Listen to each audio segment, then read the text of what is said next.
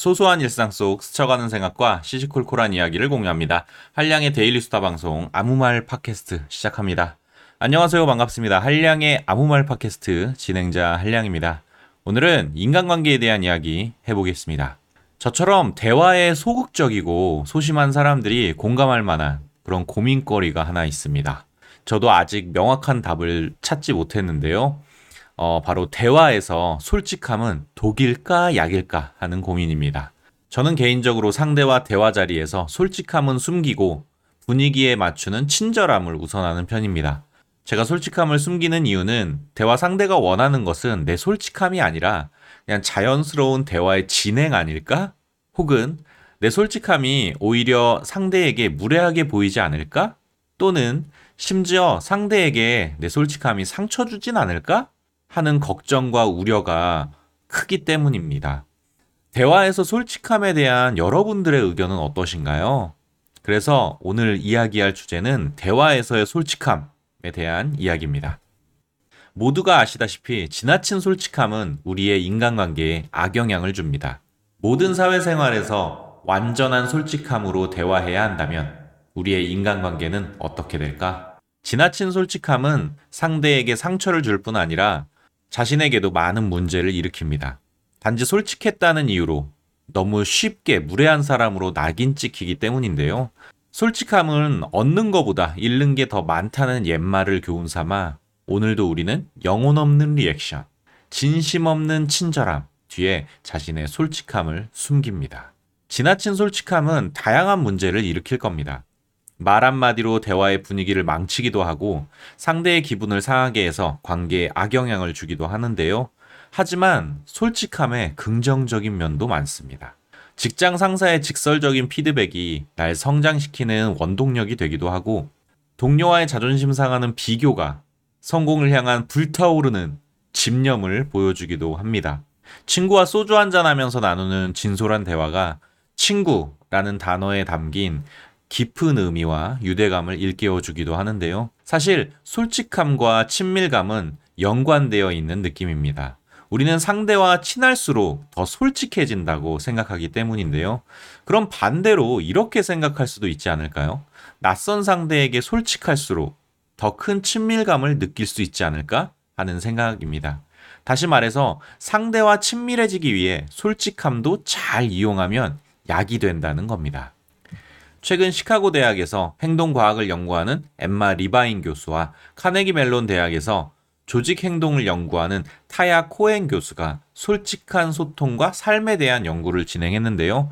실험은 이렇게 진행되었습니다. 150명의 실험 참가자들을 세 그룹으로 나누고 각 그룹에 수행 미션을 주었습니다.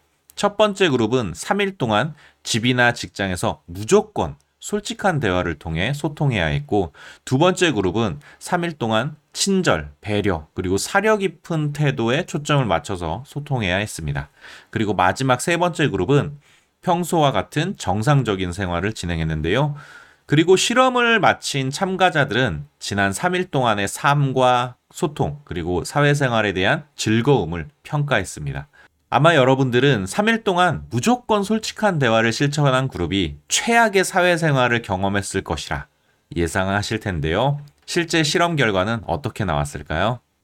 우리의 예상과는 달리 솔직한 소통을 실천한 참여자들의 즐거움 점수가 친절과 배려를 실천한 그룹의 점수만큼이나 높았습니다. 심지어 솔직한 소통을 실천한 참가자들은 실험 기간 동안 평소보다 더 많은 의미 있는 대화를 경험했다고 이야기했는데요. 이에 대해 코엔 교수는 이런 말을 남겼습니다. 무조건 솔직한 대화를 실천하는 것은 끔찍해 보인다. 하지만 그것이 어려운 일임에도 불구하고 실험 참가자들은 솔직한 대화를 가진 것이 행복하다고 보고했다. 코엔 교수는 후속 실험을 진행하는데요. 연구팀은 한 쌍의 친구, 동료 혹은 배우자들에게 자신의 개인적인 문제에 대해 마음을 열고 이야기해달라고 부탁했습니다. 예를 들면 최근에 울었던 적이 있는지, 현재 인간관계 문제가 무엇인지 같은 주제였는데요. 대화를 마친 후 참가자들은 솔직한 의사소통이 예상보다 훨씬 더 건설적으로 느껴졌다고 평가했습니다. 더 고무적인 사실은 솔직한 대화가 주는 긍정적인 효과인데요. 솔직한 대화에서 느낀 긍정적인 감정들이 그 후 일주일 이상 그들의 삶에 지속되었습니다. 이에 대해 코엔 교수는 이런 말을 하는데요. 솔직한 대화는 인간관계에 긍정적인 후속 효과를 가져온다. 이것은 가치 있는 경험이다. 우리는 평소에 솔직함은 얻는 것보다 잃는 게 많다고 생각합니다. 하지만 동시에 솔직한 대화가 상대의 친밀감을 키우고 깊은 유대감을 만드는 계기가 된다는 것도 알고 있습니다. 그래서 서양에서는 솔직함은 최고의 사교술이라는 격언까지 있다고 하는데요. 이런 솔직함도 잘 사용하기 위해서는 반드시 주의가 필요합니다. 일명 대화의 TPO를 잘 신경 써야 하는데요. 대화의 타이밍, 장소, 그리고 상황에 따라 전략적으로 솔직함을 사용해야 하고 그 표현 기법과 전달 방법에도 신경을 써야 합니다. 그리고 상대에게 내 솔직한 정보가 얼마나 유용할지, 잘 받아들여질지, 어떻게 이야기를 꺼낼지 등을 상대의 입장에서 섬세하게 고민하는 것도 필요합니다. 오히려 솔직함을 인간관계의 무기로 잘 쓰기 위해서는 오해 없는 전달을 위한 꽤 많은 노력과 상대에 대한 배려가 필요하다는 건데요. 솔직하다는 게 단순히 내 생각을 100% 그대로 입으로 옮긴다는 것은 아닌 겁니다. 솔직한 대화를 위해 다채로운 표현과 상대에 대한 배려를 꼭 우선 장착하시면 좋을 것 같습니다. 오늘 제가 준비한 이야기는 여기까지고요. 들어주셔서 감사합니다. 다음에 만나요. 안녕. 뿅!